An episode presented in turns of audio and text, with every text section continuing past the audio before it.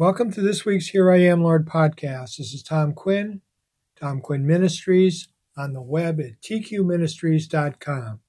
Thank you so much for joining me for this week's Here I Am, Lord podcast. The title of our podcast for this week is If They Would Only See What Is Coming. Subtitled, It's on the Horizon and Very Few Take Notice. Matthew chapter 24, verse 21 tells us, for then shall there be great tribulation, such as was not since the beginning of the world to this time, no, nor ever shall be. And again, that's Matthew 24 21. Jesus spoke these words to his disciples just before his death on the cross. He was speaking of a time of final judgment on this world that would be so terrible that it would not be repeated. He was warning his disciples and us that due to the fact that most would not come to him by faith and be saved, God's final judgment would fall on an unrepentant world in the future. The future is referred to in the Bible as the end times, and we are living in those times now. It has been nearly 2,000 years since Christ's first advent, and there are prophetic signs in the Bible that let us know when we are drawing near to the end times. These prophetic signs are casting a shadow over our world today. We need only look around us to see that the world is not what it was only a few years ago, but is getting worse and worse. Aberrant behavior, the lack of respect for life, and lawlessness all abound. These are all signs of a world heading for judgment. The Bible says we are living in the time of the Gentiles, which includes the current church age. The Lord will come for his church in an event known as the rapture prior to the judgment.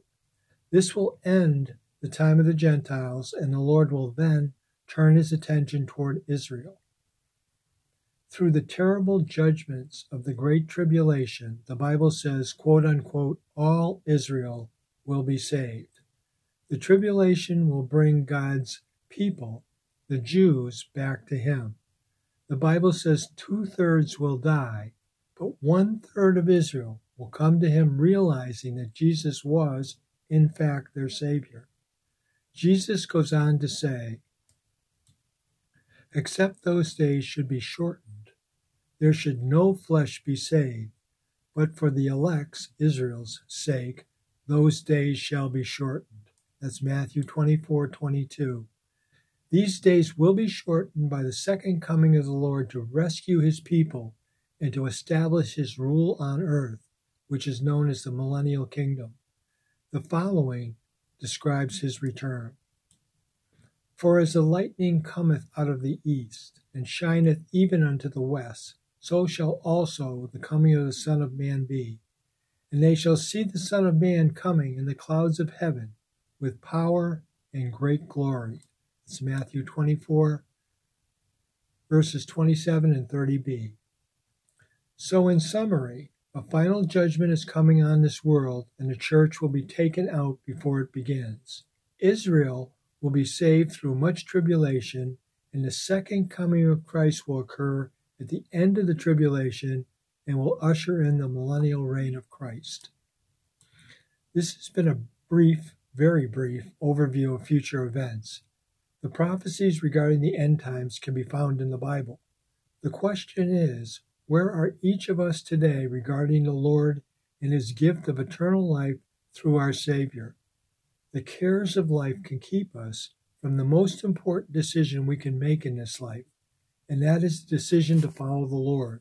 Regarding this, Jesus told the following concerning how things would be in this world just before he comes. But as in the days of Noah were, so shall the coming of the Son of Man be. For as in the days that were before the flood, they were eating and drinking, marrying and given in marriage, until the day that Noah entered into the ark, and knew not until the flood came and took them all away. So shall also the coming of the Son of Man be. That's Matthew chapter 24, verse 39. The people of Noah's time went about their business with no regard for what Noah was doing. The Lord says it will be the same just prior to his return. We need only look around us to see that this is also true of our day. The majority of those today are not looking for the Lord's return, but are going about their business as if things will go on as they always have without any thought to the soon to come judgment prophesied by the Lord. Psalm 90, verse 12 tells us So teach us to number our days, that we may apply our hearts unto wisdom. the Lord saw our need and left his home in glory to die on a cruel cross to pay the sin debt owed so we might be reconciled to God. If we do not come to him in repentance and faith, then we are in rebellion and will suffer judgment.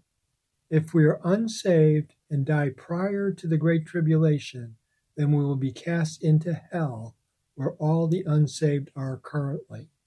If we do not accept the Lord and are alive during the great tribulation, we will live through the worst time this world has seen or will ever see. The judgment of God on this world is coming, and we do not want either of these two scenarios to play out in our lives. It's on the horizon, and incredibly very few take notice. If they would only see what is coming, it is my prayer that those reading this that do not know the Lord would heed this warning and come to the God that loves them and has provided a way of escape from the judgment to come. The word says, quote, Whoever shall call on the name of the Lord will be saved. Unquote. We do not know when the Lord will come for his own, but we can make sure that we belong to him when he does come. We can be one of the ones that have taken note of the lateness of the hour. He loves us, and we are safe and secure in him. We'll close with Matthew 24, verse 36. But of the day or hour knows no man no, not angels in heaven, but my Father only. Always remember, God loves you. I just want to remind everybody once again that I have many articles on my website at tqministries.com regarding salvation, the baptism of the Holy Spirit, and our daily walk with the Lord, and prophecy. There are also pages on my website on the ABCs of salvation, the sinner's prayer, the sin nature and how it's addressed, and victorious Christian living.